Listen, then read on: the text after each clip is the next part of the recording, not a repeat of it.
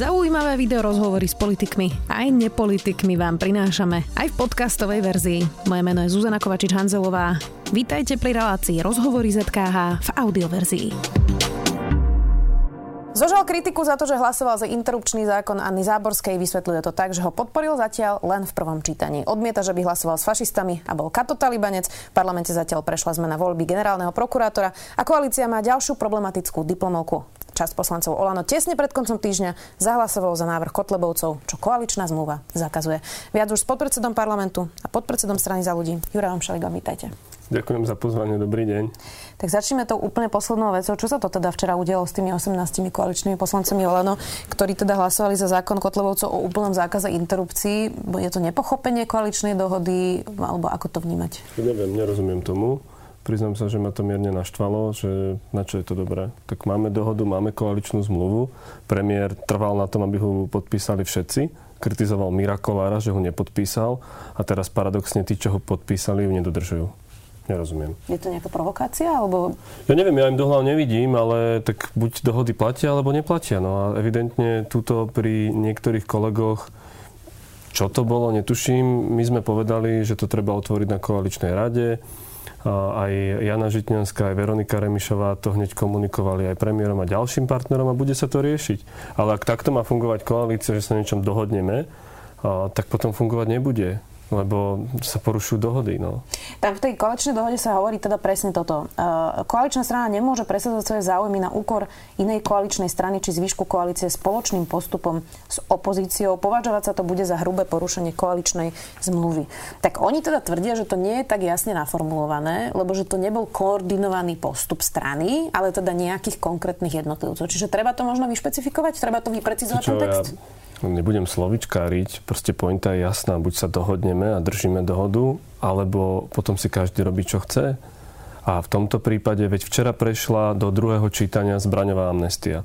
Tu predložili traja poslanci za smer, bola dohoda v koalícii, že áno, je to rozumná vec, tak im to pustíme ďalej, aby teda bolo menej zbraní nelegálnych a podobne. Celá koalícia za to hlasovala, hlasovali za to aj poslanci strany Smer. Na tomto dohoda bola. Na tomto konkrétnom návrhu žiadna dohoda nebola. A pozrite, no môžeme si to špecifikovať, ja neviem ako komplikovane, ale myslím, že každému, kto trochu rozumie tej, tej parlamentnej politiky, tak je jasné, že koalícia má hlasovať spolu a nie s opozíciou, lebo to rozbíja tú koalíciu. To je veľmi jednoduché podľa mňa.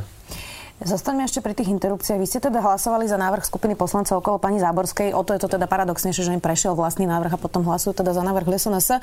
No ale teda mnohí vás považujú za liberálneho poslanca. Ja si pamätám, že keď ste tu boli e, deň po voľbách, tak som sa vás pýtala presne na to, že bude konzervatívny parlament a vás to tak rozčertilo a som vás nahnevala a ste mi hovorili, že ste není žiadny katotaliban.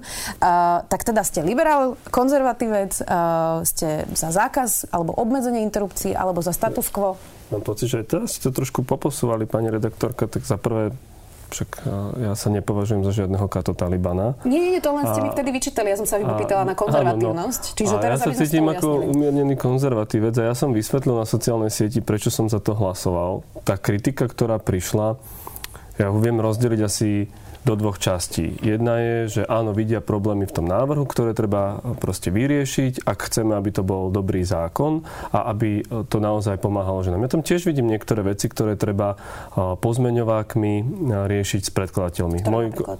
No napríklad ten zber dát, akým spôsobom je to, že kto má preplácať ten druhý posudok tej konkrétnej pani, či nevieme kompenzovať aj tie cestovné náklady, prípadne ako to budeme riešiť v regióne poviem príklad námestovo, kde ani nemocnica nie je, že je buď Trstená alebo Dolný Kubín, prípadne Ružomberok. A potom, že toto sú veci, o ktorých sa dá rozprávať, ale to je jedna rovina tej kritiky. No a potom druhá rovina kritiky je, že, že to bol až taký lynč, ktorému ja nerozumiem, nie, že by som nerozumel tomu vulgárnemu obsahu, ale že to prichádza zo strany ľudí, ktorí pre mňa som ich vnímal ako tých, ktorí majú záujem diskutovať a majú záujem o slušnú a normálnu diskusiu. Lebo darmo máme plné ústa liberálnej demokracie a volaní po liberálnej demokracie, ak v prvom momente, kde niekto s niekým nesúhlasí, sa tá diskusia zvrhne na lynč. Toto je cesta do pekla, podľa mňa. A teraz akože mimo toho obsahu toho, toho, toho zákona. S tým, že opäť to v mnohom prichádzalo od ľudí, ktorí sú podľa mňa že inteligentní a rozumejú, že toto je prvé čítanie, že, že mne sa javilo z toho rámca toho zákona, že tá cesta je zvýšiť informovanosť, e, zvýšiť e, pomoc tým ženám, tak, aby sa im nezasahovalo do ich práv. Samozrejme, registrujem, že časť ľudí hovorí, že no ale aj toto je zásah. Veď v poriadku, len, len tá miera tohoto bolo, akože tu nie je že žiadna stredo, stredový priestor. Tu bol na jednej strane tí, ktorí sa im to zdá absolútne málo a hovoria zakážme všetko.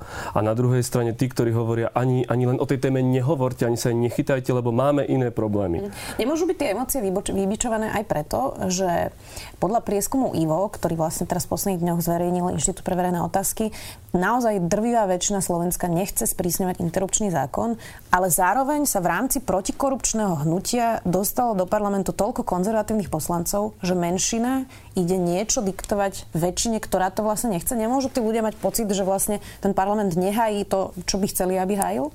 Alebo to, čo si zvolili v podstate, hej?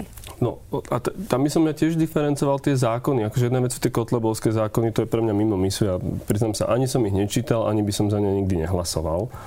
A druhá rovina je tá, že či zvýšenie alebo snaha o zvýšenie miery informovanosti je taký zásah, ktorý väčšina ľudí aj v rámci tých prieskumov vníma ako zásah do práva ženy. A tam mne sa zdá, že to taký zásah nie je. A samozrejme, že aj ja som citlivý na tú argumentáciu. Aj tá časť tej, ako keby ľudí, ktorí mali záujem o diskusiu, mi poslala nejaké svoje analýzy. Moji kolegovia zo strany uh, išli aj za pani Záborskou. Myslím, že z 12 10 pozmeňovákov hovorila, že je pripravená nejako podporiť a podobne. Že, že to zna, tam ako keby, že vnímam snahu o pochopenie jednej a druhej strany. A o nejaký typ moderovaného dialógu. No ale tak to, čo sa odohralo pred včera a pred predtým to nebol moderovaný dialog. A to je vizitka alebo ako keby, ako to povedal, no neviem, čoho to je vizitka, je to pre mňa sklamanie. Ja nehovorím, že každý musí so mnou súhlasiť, ja nehovorím, že moje argumenty alebo môj postoj k tomu a, a pohľad na to má presvedčiť tých ľudí, ale že ak toto bude, tak sa nemôžeme čudovať, prečo sa tu potom vyoráva taká brázda, prečo vzniká také nepochopenie v spoločnosti a prečo sa tá kultúrna vojna, alebo ako ju mám nazvať, tak živí. Lebo naozaj, že keď som si to trošku pozrel, tie reakcie, tak prichádzali aj od ľudí, od ktorých som vedel, že majú iný názor na niektoré otázky, ale tá forma, tá chuť a až, až pomaly ten lynč, no mňa to prekvapilo, nebudem vám klamať.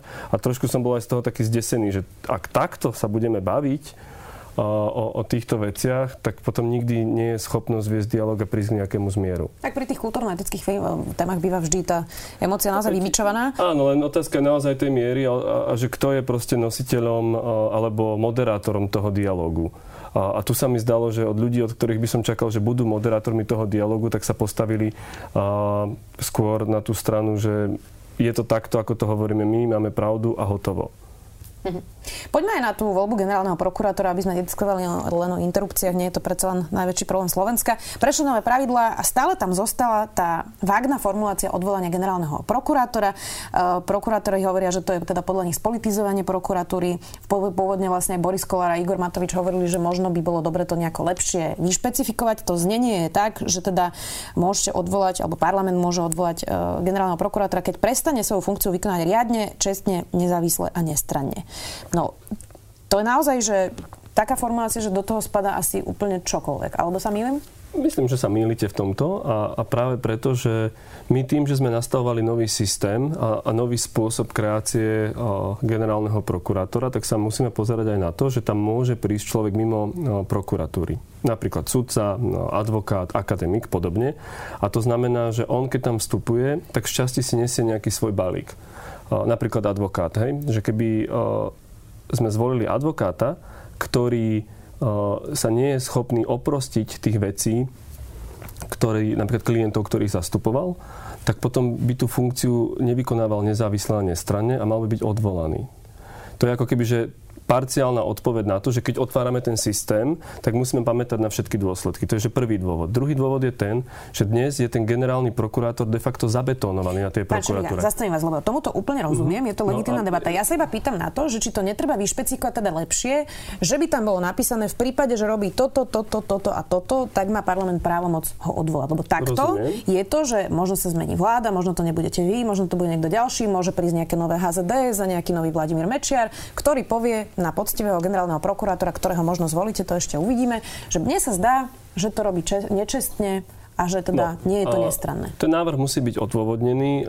Nezávisle, nestranne a riadne je definované už v judikatúre súdov. Je, bola veľká novela ústavy, ktorú, pardon, zákonov, ktorý ústavný súd posudzoval, potom boli antidiskriminačné žaloby, kde ústavný súd sa zaoberal tým, čo znamená nezávislý, nestranný výkon moci. To isté riadny výkon moci, to bolo napríklad pri odôvodnení ústavného súdu vo veci Čenteša a potom, že máme v judikatúre. Čestnosť súvisí s morálnymi vlastnosťami. Tam jednoducho tá citlivosť je, že myslím, že keď generálny prokurátor bude opitý šoferovať auto a nabúra, tak bude úplne jasné, že, že to proste nie je čestný výkon tej funkcie. To znamená, že nejaké penzum tu je. Ale vždy samozrejme je to posúdenie konkrétnej situácie. A preto práve kvôli tejto obave, o ktorej hovoríte, je tam trojstupňový mechanizmus. To znamená, že musí prísť odôvodnený návrh do parlamentu, že prečo vlastne ho chceme odvolať. A nie len, že lebo tieto štyri adjektíva, ale preto, že čo urobil. To znamená, potom o tom roku je celé plénum, to dáva návrh prezidentovi republike, republiky s tým, že on môže požiadať, alebo ona v tomto prípade môže požiadať o stanovisko Rady prokurátorov, ktorí sa tiež majú vyjadriť vlastne k svojmu šéfovi, ako to vnímajú oni a následne, ak e, prezident súhlasí s tým návrhom Národnej rady, tak ho odvolá. A potom ten tretí stupeň je ústavný súd, kde môže konkrétny odvolaný generálny prokurátor podať stiažnosť a namietať v tom procese. To znamená, že tu už máme tri stupne. E, čo si ja myslím, že je dostatočná procesná záruka na to, aby ten človek nemohol byť len tak svojvoľne odvolaný. No, ten tretí stupeň, to by mohlo byť potom, ako keď e, Ivan Gašparovič nevymenoval Jozefa Čenteša, že to bude trvať dva roky, on už teda o funkcii nebude a potom teda dozvieme sa nejaké stanovisko. To je oprávnená námietka, tam na to ja viem kontrolovať dvoma vecami. Prvá vec je, že to je návrh na pozastavenie účinnosti, ktoré ústavný súd môže povedať, že, že tento právny akt, teda ten akt odvolania nebude účinný. A následne samozrejme je to potom aj miera toho, ako ten ústavný súd sa k tomu postavia. A myslím, že keď tu budeme hovoriť o tak vážnej veci, ako je odvolanie generálneho prokurátora a jeho individuálna stiažnosť, tak podľa mňa z logiky veci vyplýva, že ústavný súd vlastne on nemá lehotu, to znamená, že má konať bezodkladne, respektíve v niektorých konaniach má lehoty, že toto by mal prioritizovať. Mm. A keď chceme byť férovi pri tom argumente s Čentešom, tak je úplne jasné, že ústavný súd v tom zložení vtedy naťahoval toto konanie a rovnako ho naťahoval prezident Gašparovič. A je úplne jasné, to si dovolím povedať, že existuje určitý, alebo existoval určitý typ personálneho prepojenia medzi, alebo akéhosi priateľstva, tak to môžem povedať, medzi bývalou predsedničkou ústavného, ústavného súdu pani Macekov a pánom prezidentom. To znamená, že ten kontakt tam nejako bol. Ale nastavujete pravidla nie na posledné 4 roky, len, čiže len vám hovorím o tom, že, že, že v štandardnej situácii, keby ústavný súd vtedy chcel byť férový, tak vie konať rýchlo.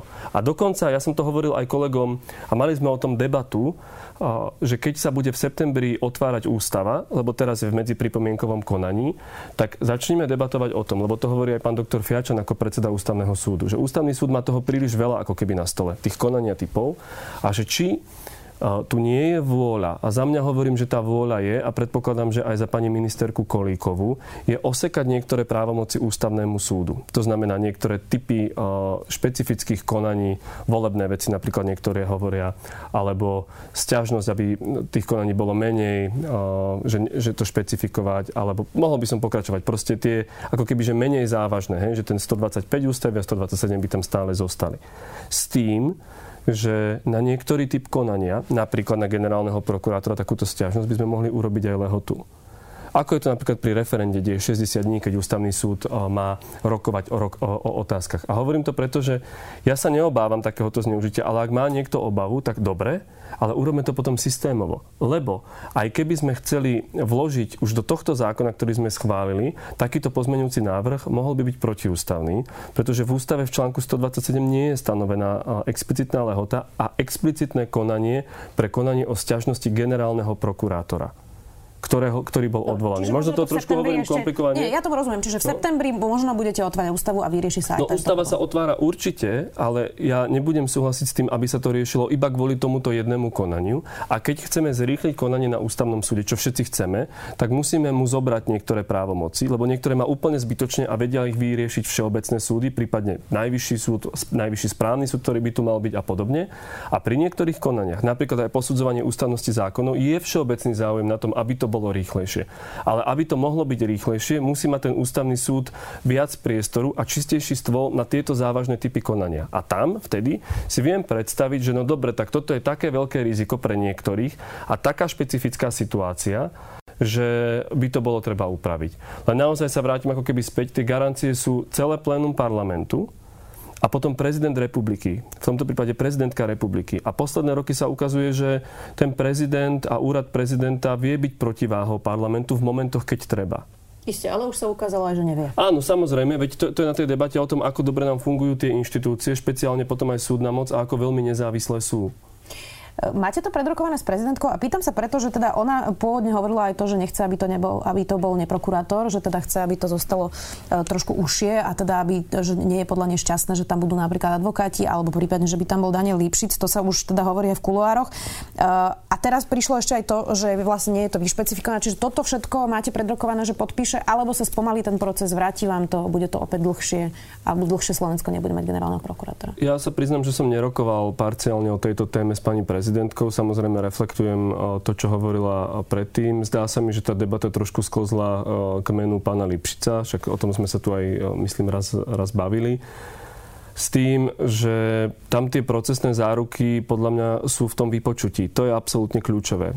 Čo sme tam popridávali aj na základe verejnej diskusie, je povinnosť dať akýsi projekt rozvoja generálnej prokuratúry, povinnosť, nie možnosť odpovedať na otázky ústavnoprávneho výboru a vôbec celá tá úprava v rovine, že musí to byť verejné, musí to byť vysielané vo verejnoprávnej televízii, má právo pani prezidentka poslať svojich zástupcov, aby sa mohli pýtať. Tak ako Sam, ústavný súd áno. Teda? Rovnako všetci poslanci môžu prísť a pýtať sa. Samozrejme, ústavnoprávny výbor bude rokovať, ale každý tam má prístup, bude to, budú tam médiá a podobne. To znamená, že tento typ záruk sa mi zdá dosť silný. S tým, že viete, tu sa ako keby dostali do určitej kolízie dva podľa mňa legitimné názory. A to je, že či to ideme otvárať, alebo to neideme otvárať. A samotné otvorenie možnosti kandidovať na generálneho proku- prokurátora, to nie je zneužitie moci. To je systém, ktorý platí v niektorých krajinách. A v Európskej únie myslím 8 s tým, že takýto systém, ako sme mali doteraz, že to môže byť len prokurátor generálnej prokuratúry alebo prokurátor, ktorý teda splňa podmienky na to vymenovanie z radou všetkých prokurátorov, má vlastne len Slovensko a Maďarsko. To znamená, že toto, čo my robíme, je systémová zmena. Zmena spôsobu, akým má byť kreovaný ten top management generálnej a špeciálnej prokuratúry. Ale že kedy by som to ja považoval za problém, by to bolo vtedy, keby bola dohoda už na jednom konkrétnom mene. Ale ja naozaj s čistým to svedomím... Hej, môžem povedať, že nie je taká dohoda, že naozaj kľúčové aj v tej koalícii nech sa prihlási, kto sa chce prihlásiť, nech poslanci tvrdo vypočúvajú tých kandidátov a potom sa uvidí, kto bol z nich najlepší, koho budeme voliť.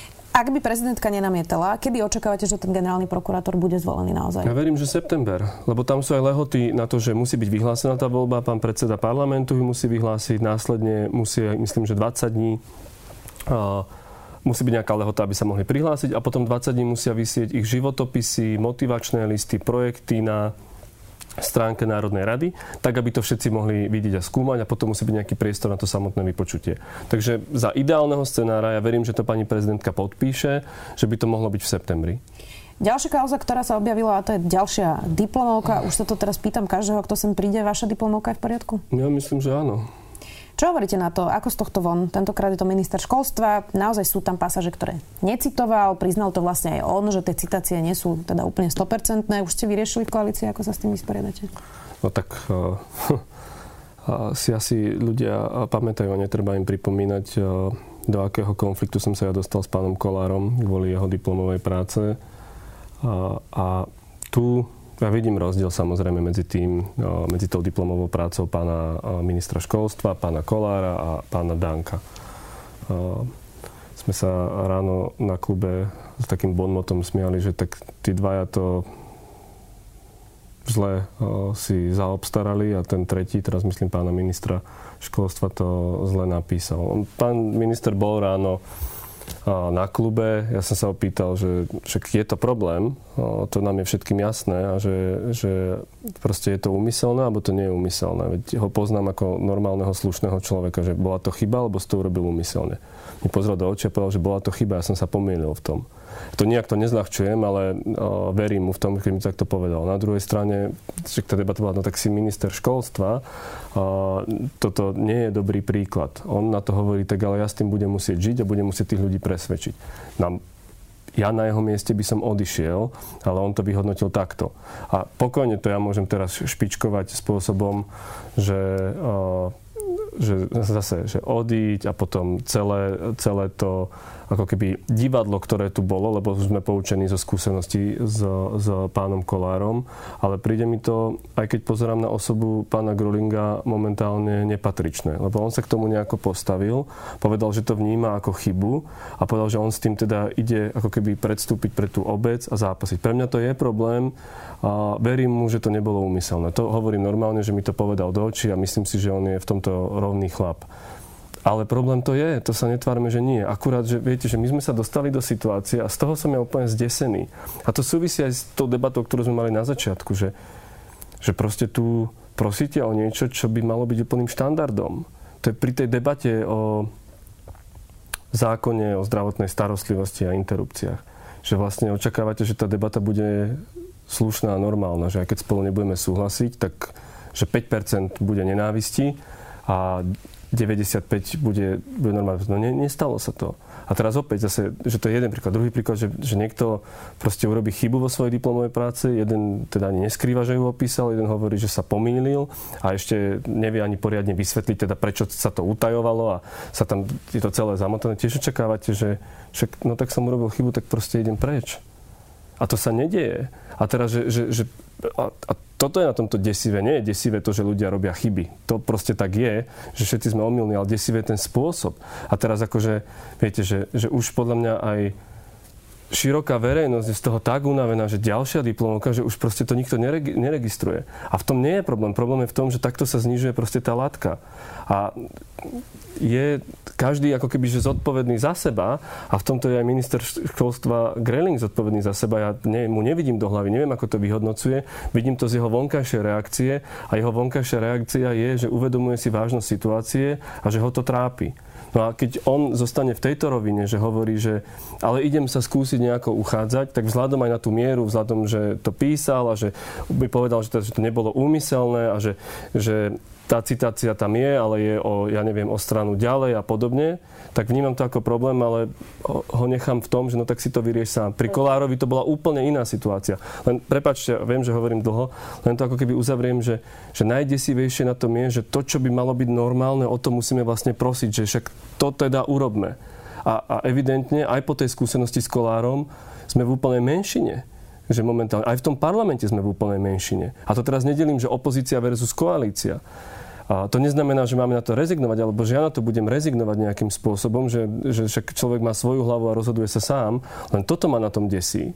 Lebo, viete, no diplomoviek sa ľudia prejedia, ale potom príde niečo nové a nové a nové. A keď to pôjde stále takto, že, že vlastne nič a, a vlastne je tu nejaká objednávka a všetci si dajme pozor, len aby sa nám nevrátil smer, no tak potom už pomaly prejde všetko. To, inak mimochodom ste spomenuli toho Borisa Kolára, on v Natelo Plus povedal, že sa vám ospravedlnil. Ospravedlnil sa mi, to bolo tak, že sme boli hore na Bôriku, lebo premiér Matovič už dlhšie plánoval zvolať všetkých koaličných poslancov, aby však sa nepoznajú, aby sa aj spoznali a teda to bolo deň potom, ako pán Kolár mal svoje vystúpenie v parlamente, tak povedal Juraj, prepáč, no, tak som sa zdvihol, podal som mu ruku. Akože v takejto rovine to bolo. Ja sa snažím tieto veci nebrať osobne, lebo... že, že, že, tak ja som si... Pozrite, jeho výrob, výroky sú vizitkou jeho vlastnou. Ja som si urobil tiež o tom nejaký obraz a najväčší obraz si o tom urobili ľudia. Ale Pozrite, to, že ja či s nimi budeme najväčší kamaráti alebo nebudeme kamaráti, nemá pre mňa vplyv na fungovanie tej koalície. Poďme ešte na stranu za ľudí. Teraz budem citovať článok denníka SME. Podpredseda strany za ľudí a parlamentu Juraj Šeliga oznámi počas niekoľkých dní, či bude kandidovať na predsedu strany. To bolo pred tromi dňami. Už viete? Mm. Budúci týždeň to oznámim a, a vysvetlím vám len veľmi krátko, že prečo tak je. Ja tiež zase nechcem, aby to vyzeralo tak, že otáleme alebo niečo tajíme. A, teraz v najväčšej miere bežia tie snemy okresné. Že, že bol jeden, myslím, že dneska je ďalší, zajtra máme, ja ako krajský v Žiline mám tri, sobotu sú, v nedelu sú pondelok, útorok, streda. To znamená, že mi sa to zdá fér, ako keby nie, že teraz ja niečo tu poviem, ľudia si to aj naši členovia si to prečítajú v novinách. a, že, členom, a budem, budeme sa baviť a potom normálne médiám, že to mi príde korektné. Andrej Kiska už podporil Veroniku Remišovú. Bola by dobrá líderka? Veronika Remišová má dnes na starosti veľké a ťažké ministerstvo, ktoré je úplne kľúčové a úplne otvorene vidím jej plusy aj mínusy, tak ako u každého človeka, ale o tom, že či bude líderka, musia rozhodnúť straníci a delegáti na sneme. Ešte som vás zacitujem. Ja by som to pri všetkej úcte neoznamoval cez nový čas alebo sme nie kvôli mne, ale kvôli všetkým členom. Najprv by som to povedal im. Ste povedali práve o tom, že teda Andrej Kiska podporil Veroniku Remišovu. On to ale predsa bolo jasné, vlastne to je niečo, čo sa rozpráva už mesiace, že Andrej Kiska odchádza a že teda zrejme teda položí tú ruku na Veroniku Remišovu, keď to poviem tak uh, literárne. Uh, nie ste sklamaní, že teda nepodporil možno vás? Nie, tak e, my sme sa o tom rozprávali, ale mne tá forma neprišla OK. Tak pozrite, veď to je to, že vy niečo viete, ja niečo viem, ako keby myslím o všeobecnosti, tak ale potom je to aj o tom type kultúry. Ja s tým nemám problém, veď on je slobodný človek, ktorý si upratal, že sa mu to zdá takto v jeho ponímaní lepšie a to úplne rešpektujem.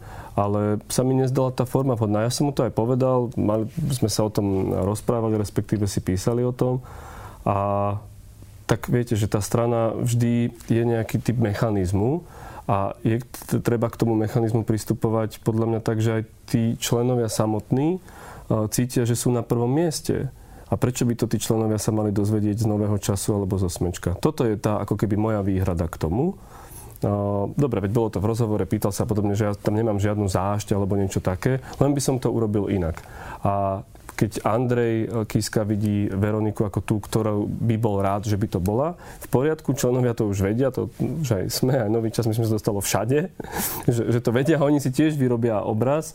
Eh, je len dôležité, a na to som ja špeciálne citlivý, je, aby bola diskusia v tej strane, eh, aby sa rozprávali ľudia o tom, že kam má tá strana smerovať, lebo to je úplná cesta. Preto by som to ja volil inak. Existuje možnosť, že sa tá strana na konci rozpadne? Tak ja dúfam, že nie. Ja budem robiť všetko preto, aby sa nerozpadla. Ja preto nie som nejako ani rozčarovaný z toho, že pán Kiska povedal, že on by videl pani Remišovú, alebo keď niektorí ľudia hovoria, že by radi videli Mirakolára. A preto aj tak ako keby normálne citlivo pristupujem aj k oznamovaniu alebo neoznamovaniu svojej kandidatúry. Lebo mne sa zdá naozaj dôležité je, že ten človek, či to bude žena alebo muž, ktorý to prevezme po ňom, aby tú stranu potiahol. Lebo ja si myslím, že taká strana má priestor na Slovensku. No áno, no teraz dostáva šalát správa zľava, má, má 3%, môžeme sa baviť o príčinách a podobne, ale že ten naozaj hlas rozumu a tá stredovosť aj v dobe vyhrotených emócií je dobrá, je, je stabilizačná a človek, ktorý ju bude viesť, by ju mal potiahnuť. A je to podľa mňa, že enormne že ťažká vec zjednotiť, tak my sme mali poslanecký klub, hej, že 12 členov, 8 krajov. Ale je to ťažké proste 12 individualít, dve ministerky proste, ktorí majú svoje videnie sveta, to je poklad tej strany a to, to cenné, ich zjednotiť, tie regióny zjednotiť a dokonca ich naštartovať k tomu, aby ešte viac začali pracovať, aby tá strana mohla rásť, aby boli šikovnejší, lebo však vidíte, ako sa k nám niektorí správajú v tej koalícii a podobne, že toto je, toto je úloha toho lídra, ktorý prevezme tú stranu a ja verím, že aj na základe výsledku tých volieb sa tá strana nerozpadne, práve naopak, že tu bude mať ešte priestor. Budeme to samozrejme sledovať, počkáme si aj na to vaše vyhlásenie budúci týždeň. Dnes tu bol podpredseda parlamentu a podpredseda za ľudí. Juraj Šeliga, ďakujem. Ďakujem za pozvanie. Počúvali ste podcastovú verziu relácie Rozhovory ZKH. Už tradične nás nájdete na streamovacích službách, vo vašich domácich asistentoch, na Sme.sk, v sekcii Sme video a samozrejme aj na našom YouTube kanáli Denníka Sme. Ďakujeme.